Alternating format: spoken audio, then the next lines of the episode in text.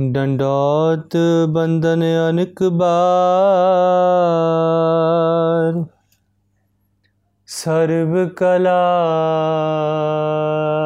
ਸਮਰਥ ਡੋਲਨ ਤੇ ਰਾਖੋ ਪ੍ਰਭੂ। ਨਾਨਕ ਦੇ ਕਰ ਹੱਥ। ਸਤਨਾਮ ਸ੍ਰੀ ਵਾਹਿਗੁਰੂ ਸਾਹਿਬ ਜੀਓ ਫਰੀਦਾ ਸਾਹਿਬ ਦੀ ਕਰ ਚਾਕਰੀ। ਦਿਲ ਦੀ ਲਾਹੇ ਪਰਾਂਦ। ਦਰਵੇਸ਼ਾਂ ਨੂੰ ਲੋੜੀਐ। ਰੁੱਖਾਂ ਦੀ ਜੀਰਾਂਦ ਫਰੀਦਾ ਸਾਹਿਬ ਦੀ ਕਰ ਚਾਕਰੀ। ਦਿਲ ਦੀ ਲਾਹੇ ਪਰਾਂਦ। ਦਰਵੇਸ਼ਾਂ ਨੂੰ ਲੋੜੀਐ। ਰੁੱਖਾਂ ਦੀ ਜੀਰਾਂਦ ਵਾਹਿਗੁਰੂ ਜੀ ਕਾ ਖਾਲਸਾ, ਵਾਹਿਗੁਰੂ ਜੀ ਕੀ ਫਤਿਹ। ਪਰਮ ਸਨਮਾਨਯੋਗ ਗੁਰੂ ਕੀ ਸਾਜੀ ਨਿਵਾਜੀ ਗੁਰੂ ਰੂਪ, ਗੁਰੂ ਪਿਆਰੀ ਸਾਧ ਸੰਗਤ ਜੀ, ਸਤਿਗੁਰਾਂ ਜੀ ਨੇ ਕਿਰਪਾ ਕੀਤੀ, ਬਖਸ਼ਿਸ਼ ਰਹਿਮਤ ਕੀਤੀ, ਸਾਨੂੰ ਇਸ ਸੁਭਾਗ ਭਰੀਆਂ, ਪ੍ਰੇਮ ਰਸ ਭਰੀਆਂ ਘੜੀਆਂ ਬਖਸ਼ੀਆਂ ਨੇ, ਜਿਨ੍ਹਾਂ ਵਿੱਚ ਬੈਠ ਕਰਕੇ ਅਸੀਂ ਧੰਨ ਬਾਬਾ ਫਰੀਦ ਸਾਹਿਬ ਜੀ ਦੇ ਅੰਮ੍ਰਿਤਮਈ ਸ਼ਲੋਕਾਂ ਦੇ ਵਿਚਾਰ ਰਲ ਮਿਲ ਕੇ ਕਰ ਸਕੇ ਹਾਂ ਤੇ ਕਰ ਰਹੇ ਹਾਂ ਤੇ ਸਤਿਗੁਰ ਦੀ ਕਿਰਪਾ ਸਦਕਾ ਮਾਰਜ ਕਰਾਉਣ। ਕੱਲ ਦੇ ਰੋਜ਼ ਧੰਨ ਬਾਬਾ ਫਰੀਦ ਸਾਹਿਬ ਜੀ ਨੇ ਬਖਸ਼ਿਸ਼ ਕੀਤੀ। ਉਹਨਾਂ ਆਖਿਆ ਕਿ ਫਰੀਦਾ ਜਿੰਨੀ ਕਮੀ ਨਾ ਹੈ ਗੁਣ, ਤੇ ਕਮੜੇ ਵਿਸਾਰ, ਮਤ ਸ਼ਰਮਿੰਦਾ ਥੀ ਵਹੀ। ਸਾਈਂ ਦੇ ਦਰਬਾਰ। ਉਹਨਾਂ ਕਿਹਾ ਜਿਹੜੇ ਕੰਮ ਤੈਨੂੰ ਜੀਵਨ ਚ ਚੱਜ ਗੁਣ ਆਚਰਣ ਨਾ ਦੇਣ, ਤੂੰ ਇੱਕ ਕੰਮ ਕਰ ਉਹਨਾਂ ਕੰਮਾਂ ਨੂੰ ਛੱਡ ਦੇ। Don't overburden yourself with too much of work, which is of not really much use to you. ਉਹਨਾਂ ਕਿਹਾ, ਮਤ ਸ਼ਰਮਿੰਦਾ ਥੀ ਵਈ ਕਿਉਂ? ਉਹ ਕੰਮ ਕਿਉਂ ਛੱਡ ਦੇ ਉਹਨਾਂ ਕਿਹਾ, ਕਿਉਂਕਿ ਉਹ ਕੰਮ ਕਰਨ ਤੋਂ ਬਾਅਦ ਵੀ ਤੈਨੂੰ ਪਰਮਾਤਮਾ ਦੀ ਦਰਗਾਹ 'ਚ ਸ਼ਰਮਿੰਦਾ ਹੋਣਾ ਪਏਗਾ। ਜੇ ਤੂੰ ਉਹ ਕੰਮ ਕਰੇ ਜਿਹੜੇ ਬਾਬਾ ਫਰੀਦ ਸਾਹਿਬ ਧੰਨ ਗੁਰੂ ਗ੍ਰੰਥ ਸਾਹਿਬ ਮਹਾਰਾਜ ਬਖਸ਼ਿਸ਼ ਕਰਦੇ ਨੇ, ਉਹ ਕੰਮ ਕਰਕੇ ਤੇਰੇ ਜੀਵਨ ਵਿੱਚ ਇੱਥੇ ਵੀ ਸੁੱਖ ਤੇ ਉਸ ਸਾਈਂ ਦੇ ਦਰਬਾਰ ਵਿੱਚ ਵੀ ਤੈਨੂੰ ਥਾਂ ਮਿਲੇਗੀ। ਸੋ ਇਹ ਵਿਚਾਰ ਅਸੀਂ ਕੱਲ ਰੋਜ਼ ਬਾਬਾ ਫਰੀਦ ਸਾਹਿਬ ਜੀ ਦੇ ਮੁਖਾਰਬਿੰਦ ਤੋਂ ਸਰਵਣ ਕੀਤੀ ਸੀ।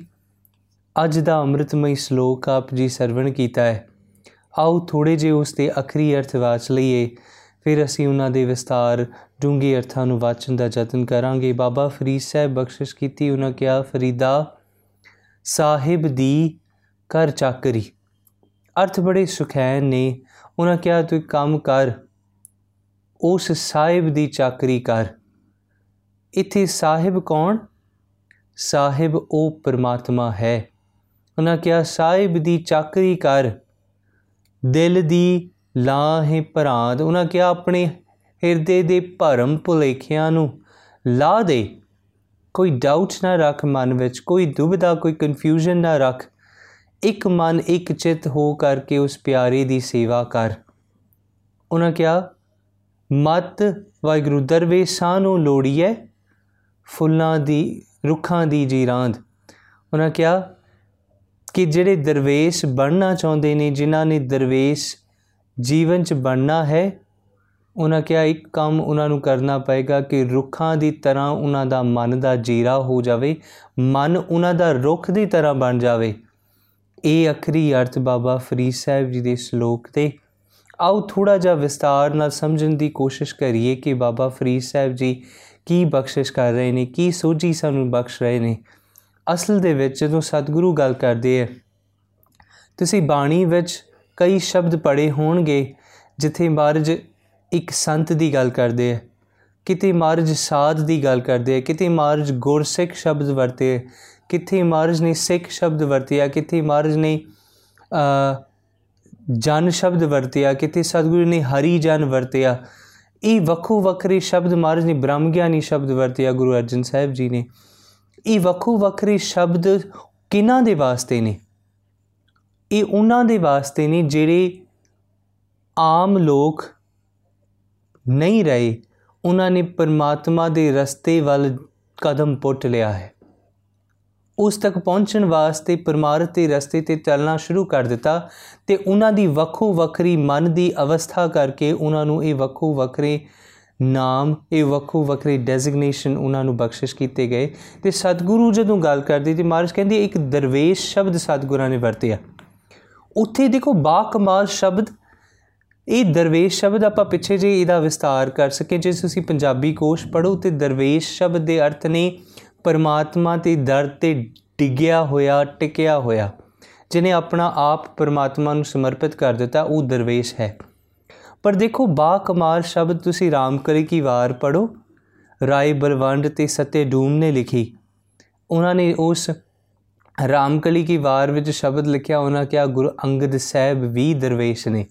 ਦੇਖੋ, ਕਿਆ ਬਾ ਕਮਾਲ ਉਹਨਾਂ ਸ਼ਬਦ ਲਿਖਿਆ, ਉਹਨਾਂ ਕਿਹਾ, ਕਹਿੰਦੀ, ਗੁਰੂ ਅੰਗਦ ਸਾਹਿਬ ਗੁਰੂ ਨਾਨਕ ਦੇ ਘਰ ਦੇ ਦਰਵੇਸ਼ ਨੇ। ਉਹਨਾਂ ਕਿਹਾ, ਦਰ ਦਰਵੇਸ਼ ਖਸਮਦੈ ਨਾਈ ਸੱਚੇ ਬਾਣੀ ਲਾਲੀ। ਉਹਨਾਂ ਕਿਹਾ, ਗੁਰੂ ਅੰਗਦ ਸਾਹਿਬ ਜੀ, ਗੁਰੂ ਨਾਨਕ ਸਾਹਿਬ ਜੀ ਦੇ ਘਰ ਦੇ ਦਰਵੇਸ਼ ਨੇ ਉਹਨਾਂ ਦੇ ਮੁਖ ਤੇ ਜਿਹੜੀ ਲਾਲੀ ਹੈ, ਉਹ ਸੱਚੇ ਨਾਮ ਕੀ ਹੈ?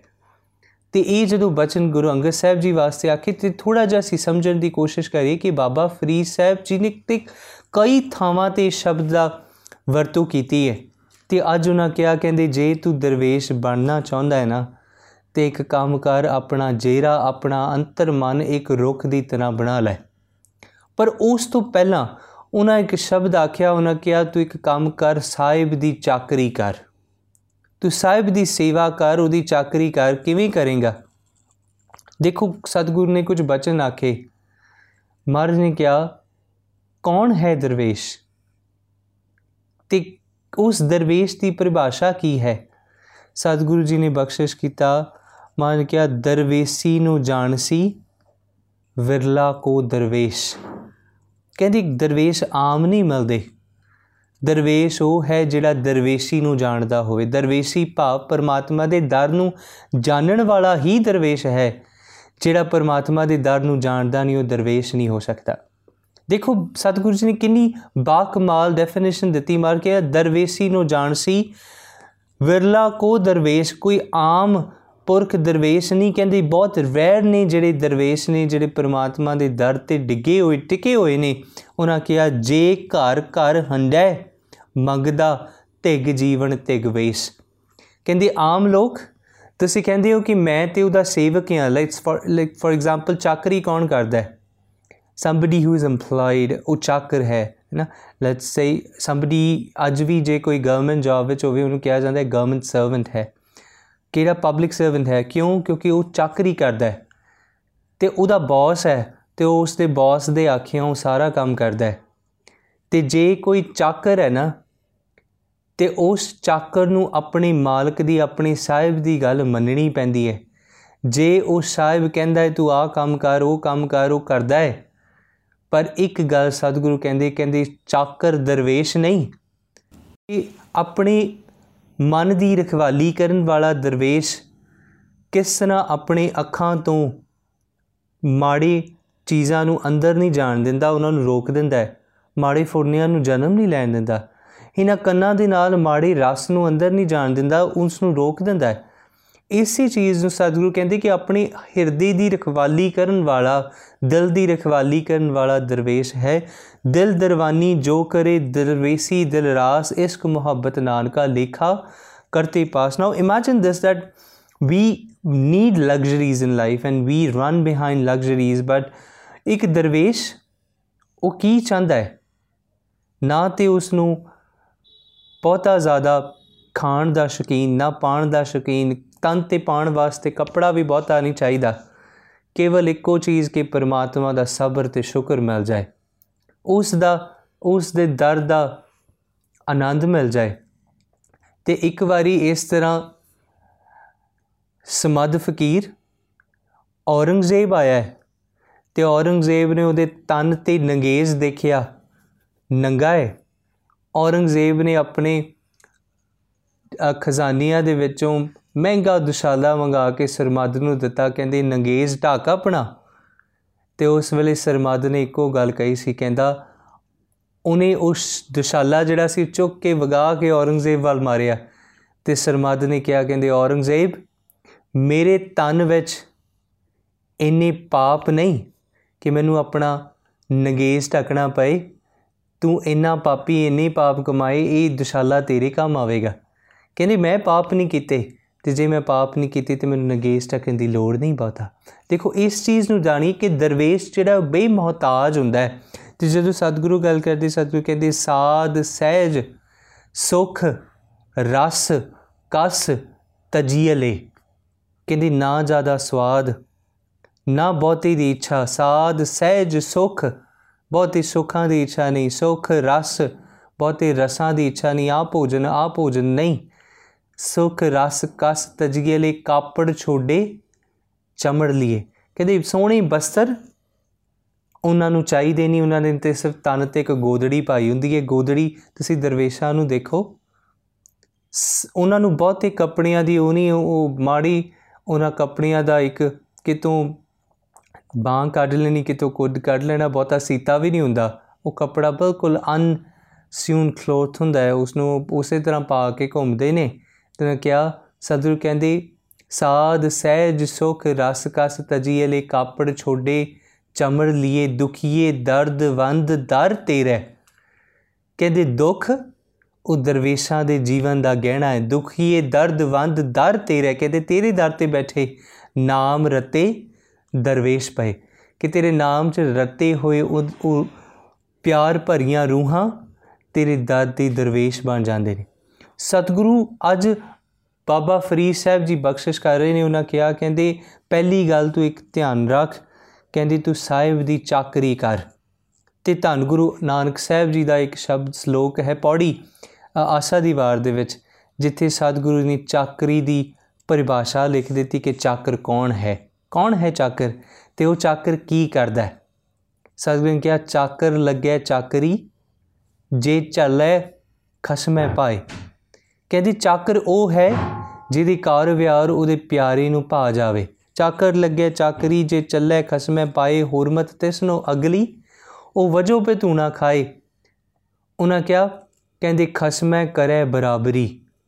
ਤੇ ਜੇ ਕਿਤੇ ਚਾਕਰ ਖੜ ਕੇ ਇਹ ਕਹਿ ਜਵੇ, ਨਾ ਮੈਂ ਤੇ ਮਾਲਕ ਇੱਕੋ ਜਿਹੇ ਆ। ਨਹੀਂ। ਸਤਿਗੁਰੂ ਕਹਿੰਦੇ, ਤੂੰ ਇੱਕ ਕੰਮ ਕਰ, ਕਿਸ ਤਰ੍ਹਾਂ ਚਾਕਰ ਬਣ? ਤੂੰ ਚਾਕਰ ਇਸ ਤਰ੍ਹਾਂ ਬਣ ਜਿਵੇਂ ਗੁਰੂ ਕਹੇ ਉਦਾਂ ਦੀ ਗੱਲ ਮੰਨ ਲੈ।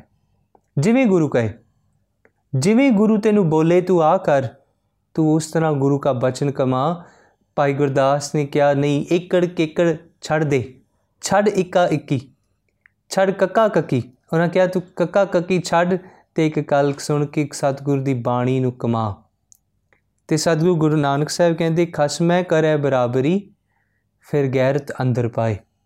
ਤੂੰ ਖਸਮ ਦੀ ਬਰਾਬਰੀ ਕਰਨ ਤੁਰਿਆ ਤੈਨੂੰ ਜੀਵਨ ਚ ਮਿਲੇਗਾ ਕੀ? ਤਰਕਾਰਿਆ ਜਾਵੇਗਾ, ਵਜੋ ਗਵਾਏ ਅਗਲਾ। ਉਹਨਾਂ ਕਿਹਾ ਮੋਹ ਮੋਹ ਪਾਣਾ ਖਾਏ। ਕਹਿੰਦੇ, ਤੂੰ ਆਪਣਾ ਅੱਗਾ ਗਵਾ ਲਏਗਾ, ਜੋ ਪਿੱਛਾ ਕਮਾਇਆ, ਉਹ ਵੀ ਗਵਾ ਲਏਗਾ। ਕਿਉਂ? ਕਿਉਂਕਿ ਖਸਮ ਦੀ ਬਰਾਬਰੀ ਕਰਨ ਤੁਰੇ ਸਤਿਗੁਰੂ ਕਿਹਾ, ਜਿਸ ਦਾ ਦਿੱਤਾ ਖਾਵਣਾ, ਤਿਸ ਕਹੀਏ ਸਾਬਾਸ। ਕਹਿੰਦੇ, ਇੱਕ ਚੀਜ਼ ਧਿਆਨ ਰੱਖ, ਨਾ ਸ਼ੁਕਰੇ ਅਕਿਰਤ ਕਣ ਨਾ ਬਣ। ਜੋ ਗੁਰੂ ਨੇ ਤੈਨੂੰ ਦਿੱਤਾ ਉਸ ਨੂੰ ਸਤ ਕਰਕੇ ਮਨ ਸੇ, ਸਤ ਕਰਕੇ ਮੰਨਣ ਤੋਂ ਬਾਅਦ ਆਪਣੇ ਜੀਵਨ ਵਿੱਚ ਪਰਮਾਤਮਾ ਦਾ ਸ਼ੁਕਰ ਕਰਕੇ ਇੰਨਾ ਕੁਝ ਉਹਨੇ ਦੇ ਦਿੱਤਾ। ਉਹਨਾਂ ਕਿਹਾ, ਜਿਸ ਦਾ ਦਿੱਤਾ ਖਾਵਣਾ, ਤਿਸ ਕਹੀਏ ਸਾਬਾਸ। ਉਹਨਾਂ ਕਿਹਾ, ਨਾਨਕ ਹੁਕਮ ਨਾ ਚੱਲੇ, ਨਾਲ ਖਸਮ ਚਲੇ ਅਰਦਾਸ। ਕਹਿੰਦੇ, ਤੇਰੇ ਕਹਿਆ ਪਰਮਾਤਮਾ ਨੇ ਮੰਨਣਾ ਨਹੀਂ। ਕਿਉਂ? ਕਿਉਂਕਿ ਤੂੰ ਹੁਕਮੀ ਬਿਰਤੀ ਨਾਲ ਬੋਲਦਾ ਕਿ ਮੈਨੂੰ ਇਹ ਚਾਹੀਦਾ ਹੈ ਇਹ ਚਾਹੀਦਾ ਹੈ, ਇਹ ਲਿਆ ਕੇ ਦਿਓ ਆ ਲਿਆ ਕੇ ਦਿਓ। ਕਹਿੰਦੇ ਹੁਕਮ ਨਾਲ ਕਿਤੇ ਉਹ ਮੰਨਦਾ ਨਹੀਂ, ਤੂੰ ਹਾਂ ਅਰਦਾਸ ਕਰੇਂਗਾ, ਸ਼ਾਇਦ ਉਹ ਮੰਨ ਜਾਵੇ। ਨਾਨਕ ਹੁਕਮ ਨਾ ਚੱਲਈ। ਉਸ ਅੱਗੇ ਕੋਈ ਕਿਸੇ ਦਾ ਹੁਕਮ ਨਹੀਂ ਚੱਲਦਾ। ਭਾਵੇਂ ਕੋਈ ਨਿਰਤਨ ਹੋਵੇ, ਭਾਵੇਂ ਕੋਈ ਧਨਵਾਨ ਹੋਵੇ। ਸਤਿਗੁਰੂ ਨੇ ਕਿਹਾ, ਧਨਵੰਤਾ ਅਰ ਨਿਰਤਨ ਮਨਈ ਤਾਂ ਕਿ ਕਸ਼ੂ ਨਾ ਕਾਨੀ ਰੇ।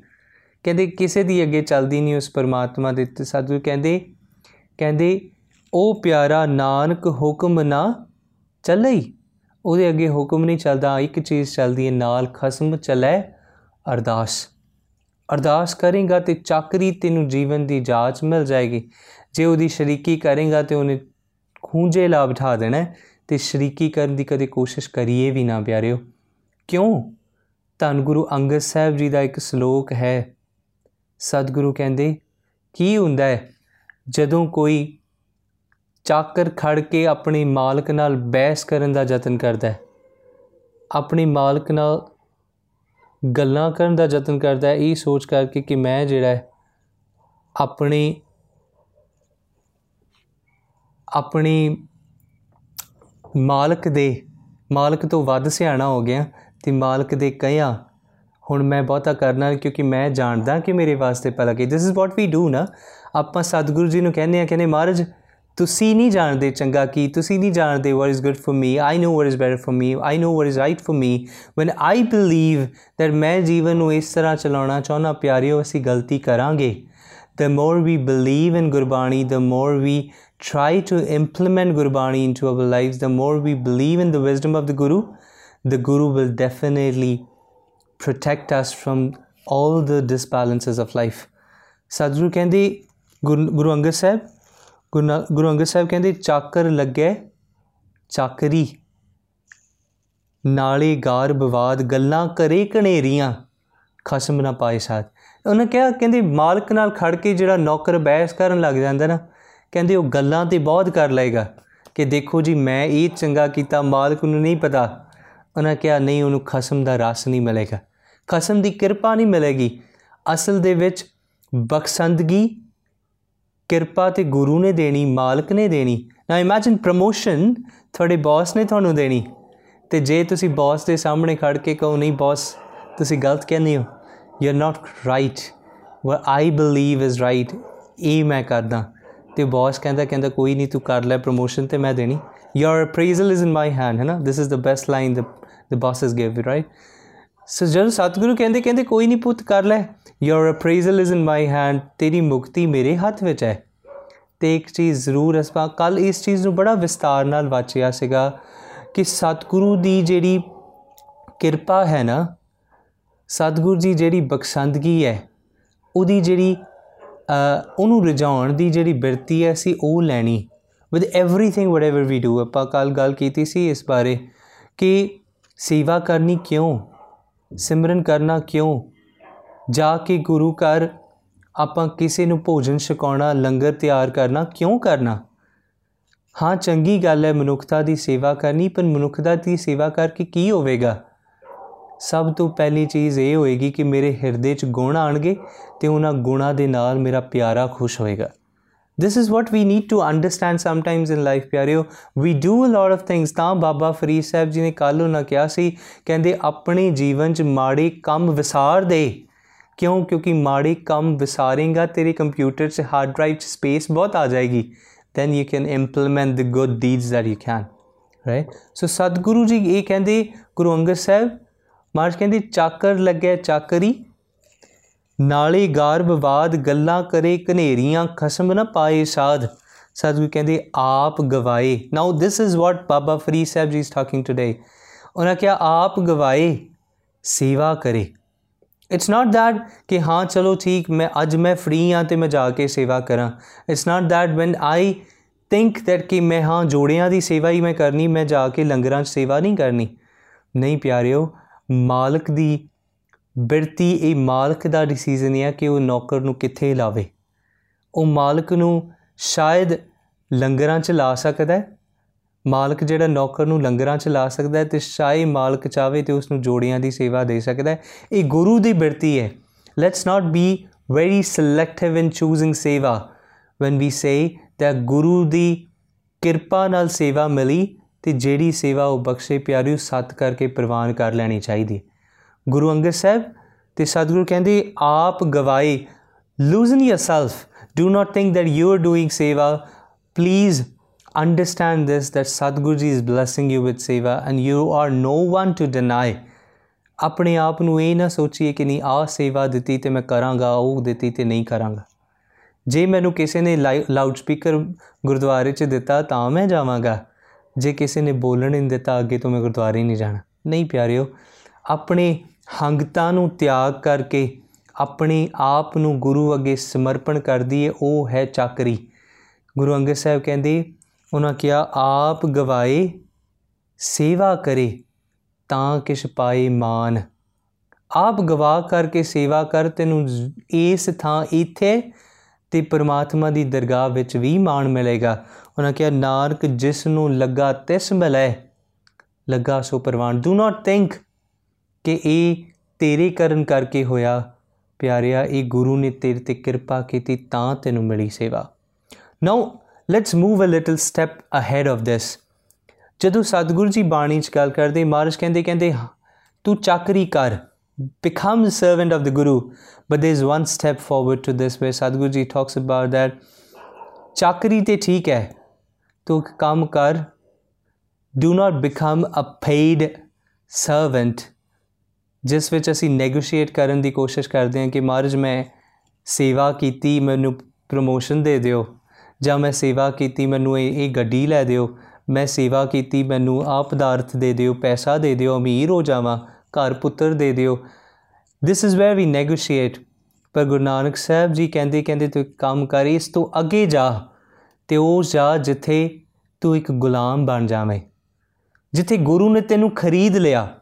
ਤੇ ਖਰੀਦ ਲਿਆ ਨਾ ਤੇ ਉਦੋਂ ਗੁਲਾਮ ਨੂੰ ਗੁਰੂ ਕਦੇ ਕੁਝ ਦਿੰਦਾ ਨਹੀਂ ਇਨ ਨੈਗੋਸ਼ੀਏਸ਼ਨ ਹਾਂ, ਕੁਝ ਪੈਸੇ ਦਿੱਤੇ ਇੱਕੋ ਵਾਰੀ ਤੇ ਉਹ ਪੈਸੇ ਜਾਂ ਕੋਈ ਵਸਤੂ ਦੇ ਕੇ ਉਹ ਗੁਲਾਮ ਖਰੀਦ ਲਿਆ ਜਾਂਦਾ, ਉਹ ਗੋਲਾ ਖਰੀਦ ਲਿਆ ਜਾਂਦਾ ਹੈ। ਉਸ ਤੋਂ ਬਾਅਦ ਉਹ ਗੋਲਾ ਸਦੀਵ ਵਾਸਤੇ ਉਸ ਮਾਲਕ ਦਾ ਹੋ ਜਾਂਦਾ ਹੈ। ਕਿਉਂ?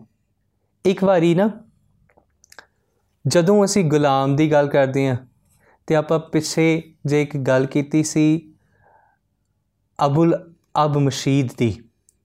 ਈਰਾਨ ਦਾ ਬਹੁਤ ਵੱਡਾ ਇੱਕ ਸੂਫੀ ਹੋਇਆ ਹੈ। ਉਸ ਨੇ ਬਹੁਤ ਵੱਡਾ ਇੱਕ ਰਾਜਾ ਸੀ ਤੇ ਇੰਨਾ ਵੱਡਾ ਰਾਜਾ ਹੋਣ ਦੇ ਬਾਵ ਵੀ ਉਹਦੇ ਮਨ 'ਚ ਪਰਮਾਤਮਾ ਨੂੰ ਮਿਲਣ ਦੀ ਚਾਹ ਸੀ।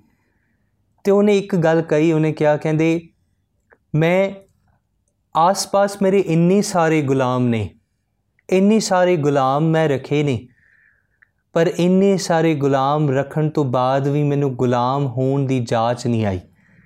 ਬੜੀ ਬਾ ਕਮਾਲ ਉਹਨੇ ਗੱਲ ਲਿਖੀ, ਉਹਨੇ ਕਿਹਾ, ਕਹਿੰਦੇ, ਇੰਨੇ ਸਾਰੇ ਗੁਲਾਮ ਹੋਣ ਤੋਂ ਬਾਅਦ ਵੀ ਮੈਨੂੰ ਗੁਲਾਮ ਹੋਣ ਦੀ ਜਾਂਚ ਨਹੀਂ ਆਈ। ਕਹਿੰਦੀ, ਕਿਵੇਂ? ਉਹਨੇ ਕਿਹਾ, ਮੈਂ ਇੱਕ ਗੁਲਾਮ ਲਿਆਂਦਾ। ਨੌਜਵਾਨ ਸੀ 13 14 ਸਾਲ ਦੀ ਉਮਰ, ਤੇ ਉਸ ਗੁਲਾਮ ਨੂੰ ਮੈਂ ਲਿਆਂਦਾ ਤੇ ਲਿਆ ਕੇ ਮੈਂ ਉਸ ਗੁਲਾਮ ਨੂੰ ਪੁੱਛਿਆ, ਕਹਿੰਦੇ, ਗੁਲਾਮ ਤੈਨੂੰ ਕੀ ਬੁਲਾਵਾਂ? ਤੇਰਾ ਨਾਂ ਕੀ ਹੈ? ਤੇ ਉਸ ਗੁਲਾਮ ਨੇ ਸਿਰ ਨੀਵਾ ਕਰਕੇ ਰੱਖਿਆ ਤੇ ਉਸ ਗੁਲਾਮ ਨੇ ਕਿਹਾ, ਕਹਿੰਦੇ, ਆਪਣੇ ਮਾਲਕ ਨੂੰ ਜਵਾਬ ਦਿੱਤਾ, ਕਹਿੰਦੇ, ਮਾਲਕਾ, ਜੋ ਮਾਲਕ ਦੀ ਮਰਜ਼ੀ ਤੂੰ ਉਹ ਬੁਲਾ ਲੈ। ਤੇ ਉਹਨੇ ਦੂਸਰਾ ਸਵਾਲ ਕੀਤਾ, ਕਹਿੰਦੇ, ਗੁਲਾਮ, ਤੂੰ ਕੀ ਪਹਿਨਣਾ ਪਸੰਦ ਕਰੇਗਾ? ਕੀ ਤੈਨੂੰ ਕਿਹੜੀ ਪੋਸ਼ਾਕ ਮੈਂ ਲਿਆ ਕੇ ਦਵਾਂ? ਕੀ ਪਾਣਾ ਚਾਹੇਗਾ? ਤੇ ਉਸ ਗੁਲਾਮ ਨੇ ਸਿਰ ਨੀਵਾ ਕਰਕੇ ਇੱਕੋ ਗੱਲ ਕਹੀ, ਕਹਿੰਦੇ, ਜੋ ਮਾਲਕ ਪਵਾਵੇ ਮੈਂ ਪਾਣ ਨੂੰ ਤਿਆਰ ਹਾਂ। ਤੇ ਉਹਨੇ ਤੀਸਰੀ ਗੱਲ ਪੁੱਛੀ। ਉਹਨੇ ਕਿਹਾ, ਕਹਿੰਦਾ, ਗੁਲਾਮ, ਤੈਨੂੰ ਕਿਹੜਾ ਭੋਜਨ ਲਿਆ ਕੇ ਦਵਾਂ? ਕੀ ਖਾਵੇਂਗਾ? ਕਿਹੜਾ ਰਸਦ, ਕਿਹੜੀ ਕਿਹੜੀ ਚੀਜ਼ ਤੂੰ ਖਾਣਾ ਪਸੰਦ ਕਰੇਗਾ? ਮੈਂ ਉਹ ਬਣਵਾ ਦਿਆਂ। ਤੇ ਉਹਨੇ ਕਹੀ, ਕਹਿੰਦੇ, ਮਾਲਕਾ, ਜੋ ਮਾਲਕ ਆਪਣੀ ਦਇਆ ਦੇ ਘਰ ਵਿੱਚ ਆ ਕੇ ਪਾ ਦਵੇ ਮੈਂ ਉਹ ਖਾਣ ਵਾਸਤੇ ਤਿਆਰ ਹਾਂ। ਦੇਖੋ, ਇਹ ਇਹ ਗੁਲਾਮ ਦੀ ਬਿਰਤੀ, ਇਹਨੂੰ ਦੂਜੇ ਪਾਸੇ ਨਾ ਲੈ ਕੇ ਜਾਈਏ। ਸਿਰਫ ਅੰਦਰ ਦਾ ਭਾਵ ਇਸ ਨੂੰ ਸਮਝਣ ਦੀ ਕੋਸ਼ਿਸ਼ ਕਰੀ ਕਿ ਭਾਵ ਕੀ ਹੈ। ਸਤਿਗੁਰੂ ਕਹਿੰਦੇ ਕਹਿੰਦੇ, ਤੂੰ ਇੱਕ ਕੰਮ ਕਰ, ਤੂੰ ਉਸ ਪਿਆਰੇ ਦਾ ਗੁਲਾਮ ਹੋ ਜਾ। ਕਿਸ ਤਰ੍ਹਾਂ? ਉਹਨੇ ਤੈਨੂੰ ਮੁੱਲ ਦੇ ਕੇ ਖਰੀਦ ਲਿਆ ਤੇ ਜਿਸ ਵੇਲੇ ਉਹਨੇ ਤੈਨੂੰ ਮੁੱਲ ਦੇ ਕੇ ਖਰੀਦਿਆ ਤੇਰੀ ਕੋਈ ਸਮਤ ਨਹੀਂ ਹੈ। ਕੇਵਲ ਗੁਰੂ ਦੀ ਮਤ ਹੈ। ਨਾ ਮਤ, ਨਾ ਸਮਤ, ਨਾ ਕੁਮਤ ਹੈ ਤੇਰੀ। ਜੋ ਵੀ ਤੇਰਾ ਸਭ ਕੁਝ ਗੁਰੂ ਦਾ ਹੈ ਤੇ ਜੋ ਗੁਰੂ ਨੇ ਬਖਸ਼ਿਸ਼ ਕਰਨਾ, ਉਹ ਤੇਰੇ ਵਾਸਤੇ ਜੀਵਨ ਜਾਚ ਹੈ। ਸਤਿਗੁਰੂ ਕੀ ਕਹਿੰਦੀ ਮਾਰਜ ਕਹਿੰਦੀ, ਮੁੱਲ ਖਰੀਦੀ, ਲਾਲਾ ਗੋਲਾ। ਮਨ ਕਿਹਾ, ਮੇਰਾ ਨਾਉ ਸੁਭਾਗਾ, ਗੁਰ ਕੀ ਬਚਨੀ ਹਾਟ ਬਿਕਾਨਾ। ਕਹਿੰਦੀ, ਕਿਸ ਤਰ੍ਹਾਂ ਮੈਨੂੰ ਖਰੀਦਿਆ? ਗੁਰੂ ਨੇ ਖਰੀਦ ਲਿਆ, ਕਿਸ ਤਰ੍ਹਾਂ ਹੱਟੀ ਚੋਂ ਖਰੀਦਿਆ? ਇੱਕ ਮਾਰਕੀਟ ਚੋਂ ਖਰੀਦਿਆ, ਕੀ ਦਿੱਤਾ? ਉਹਨਾਂ ਕਿਹਾ, ਗੁਰੂ ਕੇ, ਗੁਰੂ ਨੇ ਆਪਣਾ ਬਚਨ ਦਿੱਤਾ। ਬਚਨ ਦੇ ਕੇ ਗੁਰੂ ਨੇ ਮੈਨੂੰ ਖਰੀਦ ਲਿਆ। ਗੁਰੂ ਨੇ ਮੈਨੂੰ ਨਾਮ ਦਾ ਬਚਨ ਦਿੱਤਾ ਤੇ ਬਚਨ ਦੇ ਕੇ ਗੁਰੂ ਨੇ ਕਿਹਾ ਅੱਜ ਤੋਂ ਬਾਅਦ ਤੂੰ ਮੇਰਾ ਹੋ ਗਿਆ ਗੁਰ ਕੀ ਬਚਨੀ ਹਾਟ ਬਿਕਾਨਾ ਜਿਤ ਲਾਇਆ ਤਿਤ ਲਾਗਾ do not be selective in terms of deciding your path, your uh, way of doing seva, your decisions in life, do as the Guru says. ਸਤਿਗੁਰੂ ਕਹਿੰਦੀ, ਗੁਰ ਕੀ ਬਚਨੀ ਹਾਟ ਬਿਕਾਨਾ, ਜਿਤ ਲਾਇਆ, ਜਿੱਥੇ ਉਹਨੂੰ ਤੈਨੂੰ ਲਾ ਦਿੱਤਾ, ਤੂੰ ਕੰਮ ਕਰ, ਉਹ ਕੰਮ ਸੁਚੱਜਾ ਕੰਮ ਕਰ, ਗੁਰੂ ਨੂੰ ਚੇਤੇ ਰੱਖ। ਗੁਰ ਕੀ ਬਚਨੀ ਹਾਟ ਬਿਕਾਨਾ, ਜਿਤ ਲਾਇਆ, ਤਿਤ ਲਾਗਾ, ਉਹਨਾਂ ਕਿਹਾ, ਤੇਰੇ ਲਾਲੇ ਕਿਆ ਚਤਰਾਈ? ਸਿਆਣਪਾ ਨਾ ਕਰੀਏ, ਗੁਰੂ ਦੇ ਅੱਗੇ ਚਤਰਾਈਆਂ ਨਾ ਕਰੀਏ, guru asked you to do Japji Sahib let's be loyal to the guru and do Japji Sahib every day when guru asks you to do rerasam in the evening, let's let's not do siyanpa in front of the guru and say ਕਿ ਨਹੀਂ ਕਿਹੜਾ ਗੁਰੂ ਦੇਖਦਾ ਗੁਰੂ ਸਾਹਿਬ ਨੇ ਕੀ ਪਤਾ ਕਿ ਮੈਂ ਬਾਣੀ ਪੜ੍ਹੀ ਕਿ ਨਹੀਂ ਪੜ੍ਹੀ ਪਿਆਰਿਓ ਜਿੰਨਾ ਉਹ ਸਾਨੂੰ ਪਿਆਰ ਕਰਦਾ ਜਿੰਨਾ ਉਹ ਦੇਖਦਾ ਉਹਨਾਂ ਕੋਈ ਵੀ ਨਹੀਂ ਦੇਖਦਾ ਸਤਿਗੁਰੂ ਕਹਿੰਦੀ ਤੇਰੇ ਲਾਲੇ ਕਿਆ ਚਤੁਰਾਈ ਸਾਹਿਬ ਕਾ ਹੁਕਮ ਨਾ ਕਰਨਾ ਜਾਈ ਉਹਨਾਂ ਕਿਹਾ ਮਾਂ ਲਾਲੀ ਪਿਓ ਲਾਲਾ ਮੇਰਾ ਹਉ ਲਾਲੇ ਕਾ ਜਾਇਆ ਦੇਖੋ ਮਾਂ ਭਾਵ ਮਤ ਉਹਨਾਂ ਕਿਹਾ, ਮੇਰੀ ਮਾਂ ਜਿਹੜੀ ਮਤ ਹੈ, ਉਹ ਵੀ ਗੁਰੂ ਦੀ ਹੋਗੀ my wisdom my intellect now is now belongs to the guru now say ਮਾਂ ਲਾਲੀ, ਪਿਓ ਲਾਲਾ ਮੇਰਾ। ਪਿਓ is my sanjam my self control is now belongs to the guru ਮਾਂ ਲਾਲੀ, ਪਿਓ ਲਾਲਾ ਮੇਰਾ ਹੋਂ ਲਾਲੇ ਕਾ ਜਾਇਆ। ਉਹਨਾਂ ਕਿਹਾ, ਲਾਲੀ ਨਾਚੈ। Now my wisdom dances on the words of the guru ਜਿਵੇਂ ਗੁਰੂ ਕਹਿੰਦਾ ਹੈ, ਮੇਰੀ ਮਤ ਉਵੇਂ ਕਰਦੀ ਲਾਲੀ ਨਾਚੈ, ਲਾਲਾ ਗਾਵੇ। ਭਗਤ ਕਰੂੰ ਤੇਰੀ ਰਾਇਆ। ਹੁਣ ਮੈਂ ਤੇਰੀ ਭਗਤੀ ਚ ਵਿਲੀਨ ਹੋਇਆ। ਕਿਉਂ? ਕਿਉਂਕਿ ਤੇਰਾ ਗੁਲਾਮ ਹੋ ਗਿਆ।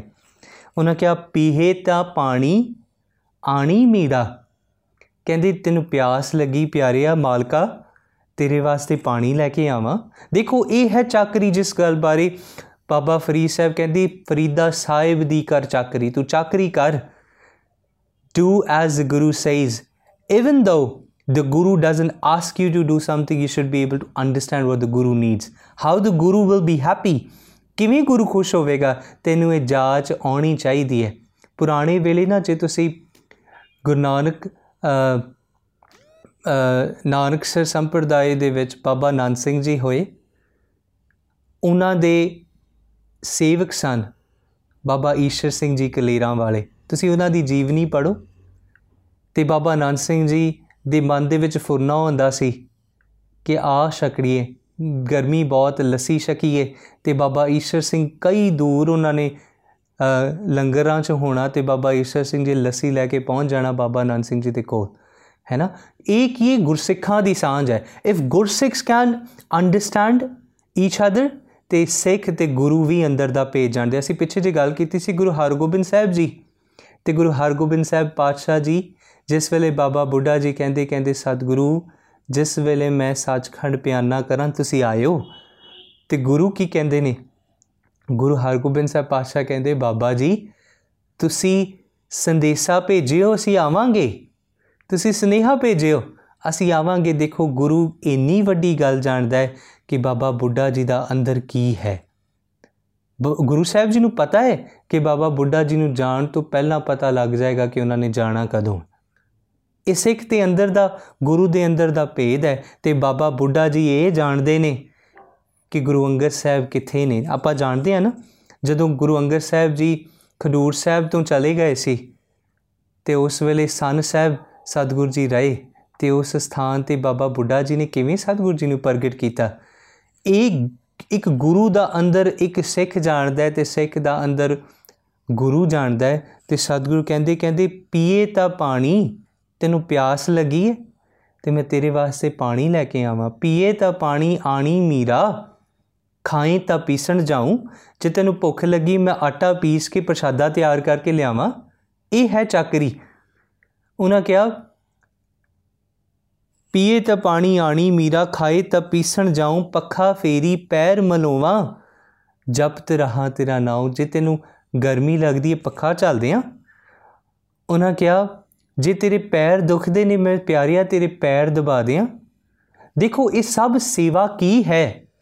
ਅੱਜ ਜੇ ਆਪਾਂ ਇਸ ਚੀਜ਼ ਨੂੰ ਅੱਜ ਦੇ ਪਰਸਪੈਕਟਿਵ ਸੇ ਲਈਏ ਨਾ, Guru Gobind Singh Maharaj is not in front of us in the physical saroop ਹੈ ਨਾ? Guru Gobind Singh Maharaj is in the form of the his own Gursikhs ਜੇ ਆਪਾਂ ਇਹ ਗੱਲ ਕਰੀਏ ਕਿ ਮੈਂ ਤੇ ਗੁਰੂ ਨਾਨਕ ਸਾਹਿਬ ਮੇਰੇ ਸਾਹਮਣੇ ਆਣਗੇ ਤਾਂ ਮੈਂ ਗੁਰੂ ਨਾਨਕ ਸਾਹਿਬ ਜੀ ਦੇ ਚਰਨ ਘੁੱਟਾਂ।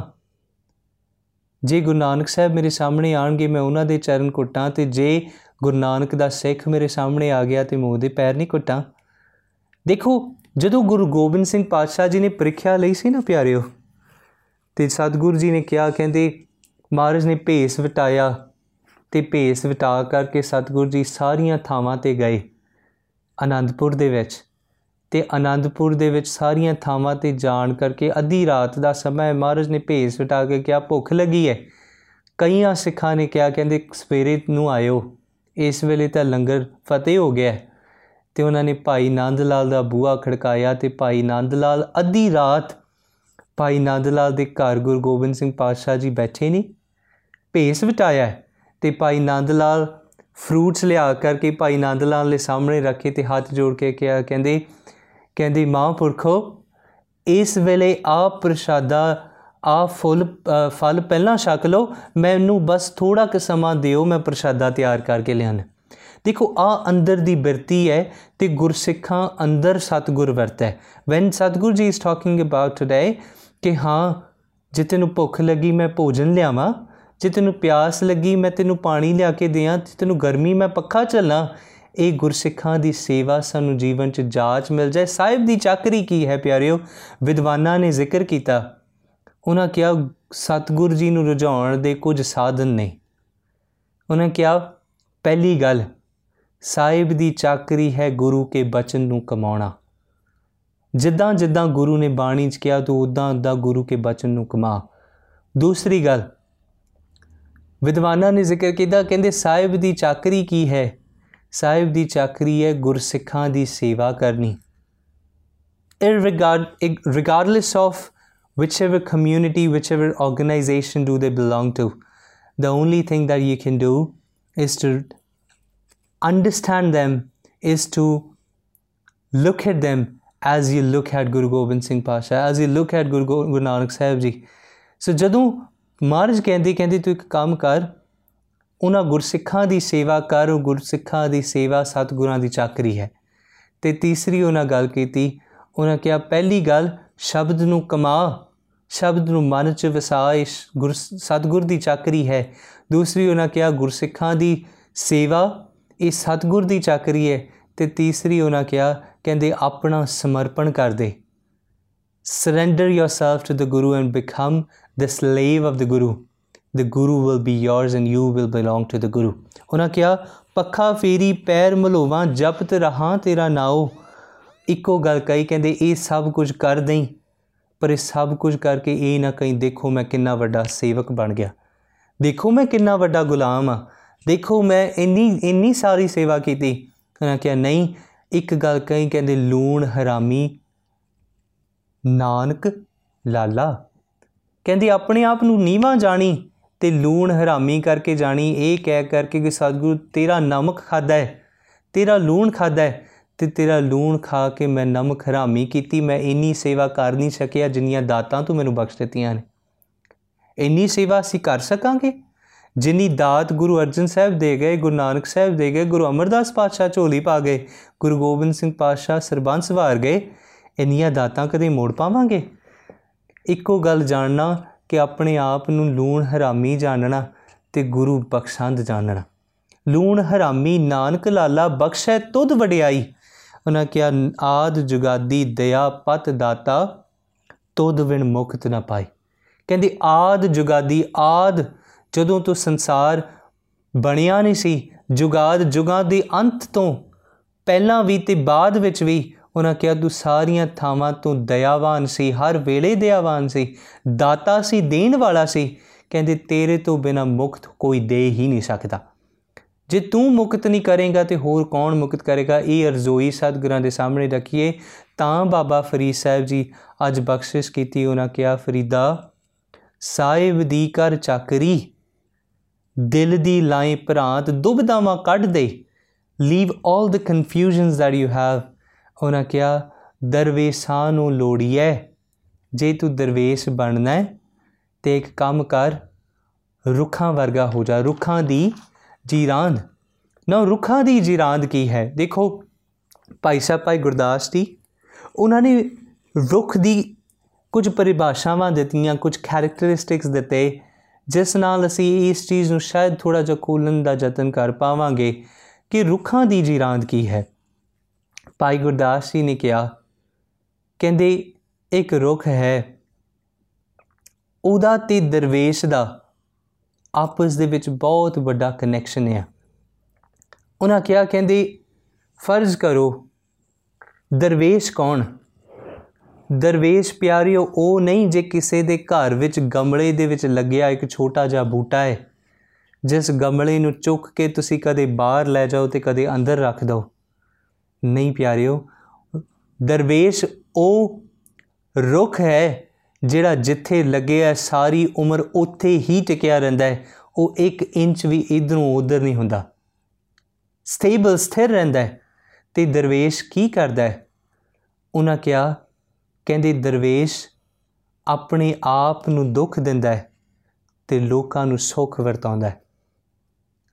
ਲੋਕਾਂ ਨੂੰ ਸੁੱਖ, ਕਹਿੰਦੇ ਕੋਈ ਆਮ ਮਨੁੱਖ ਆਇਆ ਤੇ ਉਹ ਰੁੱਖ ਦੇ ਕੋਲ ਇਹ ਸੋਚ ਕਰਕੇ ਆਇਆ, ਕਹਿੰਦੇ, ਇਸ ਰੁੱਖ ਨੇ ਆਪ ਧੁੱਪ ਜਿਹੜੀ ਹੈ, ਉਹਦੀ ਗਰਮਾਸ਼ ਉਹਦੀ ਤਪਸ਼ ਆਪਣੀ ਪੱਤੀਆਂ ਤੇ ਝੇਲ ਲੈਣੀ ਤੇ ਮੈਨੂੰ ਠੰਡਾ ਨਿਗ ਬਖਸ਼ਣਾ ਠੰਡਕ ਬਖਸ਼ਣੀ ਸੀਤਲਤਾ ਹੀ ਬਖਸ਼ਣੀ ਹੈ। ਤੇ ਉਹ ਮਨੁੱਖ ਜਿਹੜਾ, ਉਸ ਰੁੱਖ ਦੇ ਥੱਲੇ ਆ ਕੇ ਬੈਠ ਗਿਆ। ਤੇ ਕੀ ਆਇਆ? ਅਚਾਨਚਕ ਉਸ ਮਨੁੱਖ ਦੇ ਅੰਤਰ ਮਨ ਵਿੱਚ ਇੱਕ ਛੋਟਾ ਜਿਹਾ ਫੁਰਨਾ ਆਇਆ ਕਿ ਉਹਨੇ ਪੱਥਰ ਚੁੱਕਿਆ ਤੇ ਪੱਥਰ ਚੁੱਕ ਕੇ ਉਸ ਰੁੱਖ ਨੂੰ ਵਗਾ ਕੇ ਟਾਣੀ ਤੇ ਮਾਰਿਆ। ਤੇ ਉਸ ਰੁੱਖ ਨੇ ਆ ਨਹੀਂ ਕੀਤੀ। ਉਸ ਰੁੱਖ ਨੇ ਬਦਲੇ ਦੇ ਵਿੱਚ ਉਸ ਮਨੁੱਖ ਨੂੰ ਚੰਗੇ ਮਿੱਠੇ ਫਲ ਥੱਲੇ ਹੇਠਾਂ ਸੁੱਟ ਦਿੱਤੇ। ਤੇ ਜਦੋਂ ਥੱਲੇ ਹੇਠਾਂ ਸੁੱਟੇ ਤੇ ਉਹ ਜਿਹੜਾ ਮਨੁੱਖ ਸੀ, ਉਹਨੇ ਉਹਨਾਂ ਫਲਾਂ ਦਾ ਰਸ ਚਖਿਆ। ਤੀਸਰੀ ਉਦਾਹਰਨ ਉਹਨਾਂ ਦਿੱਤੀ, ਕਹਿੰਦੇ ਉਹ ਜਿਹੜਾ ਮਨੁੱਖ ਸੀ, ਉਹਨੇ ਕਿਹਾ ਇਸ ਰੁੱਖ ਦੀਆਂ ਟਾਹਣੀਆਂ, ਇਸ ਰੁੱਖ ਦੀ ਜਿਹੜੀ ਲੱਕੜ ਹੈ ਬਹੁਤ ਚੰਗੀ ਹੈ। ਤੇ ਇਹ ਮੈਂ ਘਰ ਵਿੱਚ ਜਾ ਕੇ ਅੱਜ ਦਰਵਾਜ਼ੇ, ਅਰਮਾਲੀਆਂ ਬਣਾਉਣੀਆਂ ਨਹੀਂ ਆਪਣੀ ਸੌਣ ਵਾਸਤੇ ਚੰਗਾ ਬਿਸਰਾ ਬਣਾਉਣਾ ਹੈ। ਤੇ ਉਹਨਾਂ ਜਾ ਕਰਕੇ ਕੀ ਕੀਤਾ? ਰਾਤੀ ਆਇਆ ਤੇ ਰਾਤੀ ਆ ਕੇ ਲੱਕੜ ਦੇ ਕੇ ਉਸ ਦੇ ਨਾਲ, ਉਸ ਨੇ ਉਸ ਰੁੱਖ ਨੂੰ ਵੱਢਣ ਦਾ ਯਤਨ ਕੀਤਾ। ਤੇ ਉਹ ਰੁੱਖ ਨੇ ਕਦੇ ਕਿਹਾ ਨਹੀਂ, ਤੂੰ ਮੈਂ ਤੈਨੂੰ ਫੁੱਲ ਦਿੱਤੇ, ਮੈਂ ਤੈਨੂੰ ਛਾਂ ਦਿੱਤੀ, ਤੂੰ ਅਕਿਰਤ ਕਣ ਹੋ ਕੇ ਮੈਨੂੰ ਵੱਢਣ ਤੁਰਿਆ ਉਹ ਦਰਵੇਸ਼ ਉਸ ਰੁੱਖ ਨੇ ਆਪਣੇ ਆਪ ਨੂੰ ਤਛਾਇਆ ਦਿੱਤਾ, ਆਪਣੇ ਆਪ ਨੂੰ ਕੁਰਬਾਨ ਕਰ ਦਿੱਤਾ ਤੇ ਉਸ ਮਨੁੱਖ ਦੇ ਸਪੁਰਦ ਕਰ ਦਿੱਤਾ। ਫਿਰ ਵੀ ਉਹ ਜਦੋਂ ਕੱਟ ਕੇ ਲੱਕੜਾਂ ਰੂਪ ਹੋਇਆ, ਰੁੱਖ, ਉਸ ਮਨੁੱਖ ਦੇ ਘਰ ਗਿਆ, ਦਰਵਾਜ਼ੇ ਬਣਿਆ। ਦਰਵਾਜ਼ੇ ਬਣ ਕੇ ਜਦੋਂ ਪੋਹ ਦਾ ਮਹੀਨਾ ਆਇਆ ਤੇ ਉਹ ਠੰਡ ਆਈ। ਠੰਡ ਦੇ ਵਿੱਚ ਬਾਹਰ ਸੀਤਲਤਾਈ ਠੰਡ ਹੈ, ਬਹੁਤ ਜ਼ਿਆਦਾ ਠੰਡ ਹੈ ਤੇ ਅੰਦਰ ਉਹ ਪੁਰਖ ਦਰਵਾਜ਼ੇ ਬੰਦ ਕਰਦਾ ਹੈ ਤੇ ਅੰਦਰ ਨਿਗ ਵਿੱਚ ਸੌਂਦਾ ਹੈ। ਉਹ ਲੱਕੜ ਉਸ ਰੁੱਖ ਦੀ ਬਣੀ ਬਾਹਰਲੀ ਠੰਡ ਨੂੰ ਆਪਣੇ ਤਨ ਤੇ ਫੇਰ ਵੀ ਝੇਲਦੀ ਹੈ ਤਾਂ ਕਿ ਅੰਦਰ ਪਿਆ ਮਨੁੱਖ ਉਹ ਠੰਡ ਵਿੱਚ ਕਿਤੇ ਬਿਮਾਰ ਨਾ ਪੈ ਜਾਏ। ਦੇਖੋ, ਇਹ ਦਰਵੇਸ਼ਾਂ ਦੀ ਪਰਿਭਾਸ਼ਾ ਹੈ। ਤਾਂ ਬਾਬਾ ਫਰੀਦ ਸਾਹਿਬ ਕਹਿੰਦੇ ਕਹਿੰਦੇ, ਰੁੱਖਾਂ ਦੀ ਜੀਰਾਂਦ, ਰੁੱਖਾਂ ਦਾ ਜੀਰਾ ਬਣਾ ਤੇ ਤਾਂ ਤੈਨੂੰ ਦਰਵੇਸ਼ੀ ਮਿਲੇਗੀ। ਉਹਨਾਂ ਕਿਹਾ, ਭਾਈ ਗੁਰਦਾਸ ਜੀ ਦਾ ਕਵਿਤ ਹੈ। ਉਹਨਾਂ ਕਿਹਾ, ਆਪ ਸਹੰਦੇ ਦੁੱਖ, ਜਗ ਵਰਸਾਇਆ। ਕਹਿੰਦੀ, ਦੁੱਖ, ਆਪ ਦੁੱਖ ਸਹਿ ਕਰਕੇ ਜਗ ਨੂੰ ਠੰਡਕ ਬਖਸ਼ਦੇ ਨਹੀਂ, ਵਰਸਾਉਂਦੇ ਨਹੀਂ।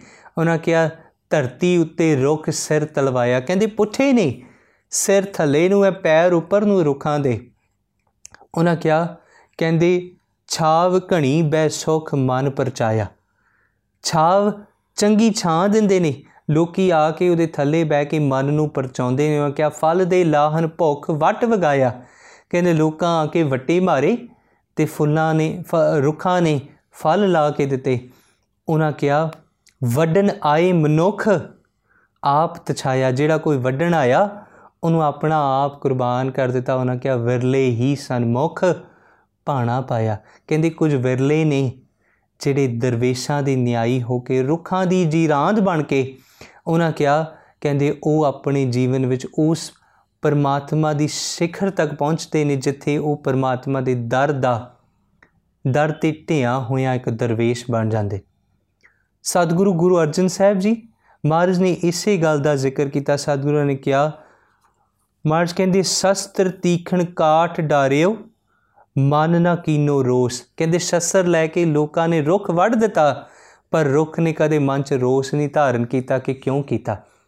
ਉਹਨਾਂ ਕਿਹਾ, ਕਾਜ ਉਆ ਕੋ ਲੈ ਸਵਾਰਿਓ ਤਿਲ ਨਾ ਦੀਨੋ ਦੋਸ਼। ਉਹਨਾਂ ਕਿਹਾ, ਮਨ ਮੇਰੇ RAM ਰੋ ਨਿਤ ਨੀਤ। ਗੁਰੂ ਅਰਜਨ ਸਾਹਿਬ, ਉਹਨਾਂ ਕਿਹਾ, ਤੂੰ ਕੰਮ ਕਰ, ਪਿਆਰੇ ਦੇ ਨਾਮ ਵਿੱਚ ਰਤਿਆ ਜਾ ਕੀ ਹੋਵੇਗਾ? ਦਿਆਲ ਦੇਵ ਕਿਰਪਾਲ ਗੋਬਿੰਦ ਸੁਨ ਸੰਤਨਾ ਕੀ ਰੀਤ। ਕਹਿੰਦੇ, ਇਹ ਸੰਤਨਾ ਕੀ ਰੀਤ ਹੈ? ਸੰਤਾਂ ਦੇ ਦਰਵੇਸ਼ਾਂ ਨੇ ਦਰਵੇਸ਼ਾਂ ਦੀ ਜੀਰਾਂਦ ਬਣ ਕੇ ਉਹਨਾਂ ਨੇ ਇਹ ਜੀਵਨ ਚ ਧਾਰਨਾ ਬਣਾਈ ਤੇ ਭਾਈ ਸਾਹਿਬ, ਭਾਈ ਵੀਰ ਸਿੰਘ, ਮੈਂ ਸਿਰਫ ਇੱਕ ਉਦਾਹਰਨ ਆਪ ਜੀ ਦੇ ਸਾਹਮਣੇ ਦੇਣੀ।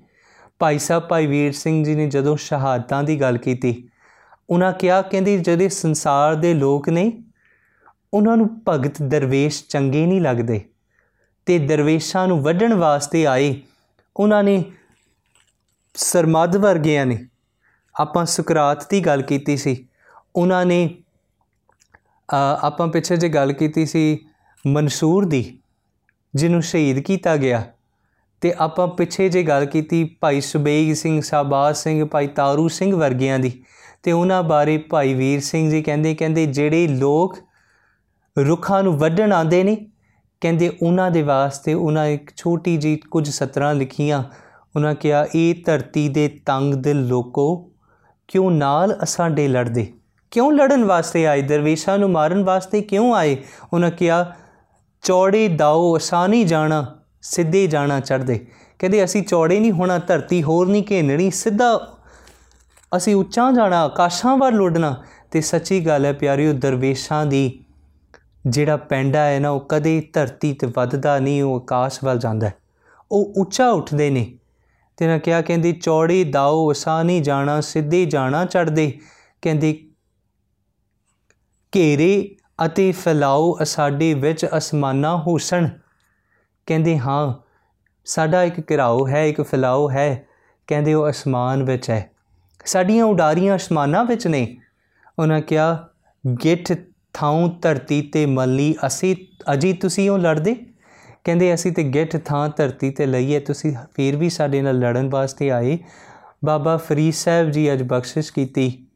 ਉਹਨਾਂ ਕਿਹਾ, ਪਿਆਰਿਓ, ਜੇ ਦਰਵੇਸ਼ੀ ਧਾਰਨ ਕਰਨੀ ਹੈ ਨਾ, ਤੇ ਉਸ ਪਿਆਰੀ ਦੀ ਚਾਕਰੀ ਕਰਨਾ ਸਿੱਖ ਲਈਏ। ਉਸ ਪਿਆਰੀ ਦੀ ਚਾਕਰੀ, ਉਸ ਰੁੱਖ ਦੀ ਨਿਆਈ ਆਪਣੇ ਮਨ ਨੂੰ ਬਣਾ ਕਰਕੇ ਪਰਉਪਕਾਰੀ ਸੁਭਾਅ, ਕੁਰਬਾਨ ਸਰੈਂਡਰ ਹੋ ਕਰਕੇ ਸਤਿਗੁਰਾਂ ਦੀ ਸੇਵਾ, ਗੁਰਸਿੱਖਾਂ ਦੀ ਸੇਵਾ ਕਰਾਂਗੇ ਤੇ ਜੀਵਨ 'ਚ ਉਸ ਪਿਆਰੇ ਦਾ ਦਰ ਨਸੀਬ ਹੋਵੇਗਾ।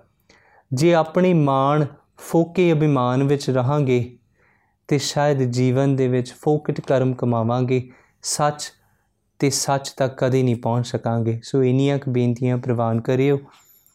ਭੁੱਲਾਂ ਗਲਤੀਆਂ ਹੋ ਗਈਆਂ ਹੋਣਗੀਆਂ, ਸਤਿਗੁਰੂ ਬਖਸ਼ੰਦ ਨਹੀਂ ਬਖਸ਼ਦੇ ਅਜੇ। ਦੇਵ ਸੀਸ ਬਲਾਉ ਫਤਿਹ। ਵਾਹਿਗੁਰੂ ਜੀ ਕਾ ਖਾਲਸਾ ਵਾਹਿਗੁਰੂ ਜੀ ਕੀ ਫਤਿਹ।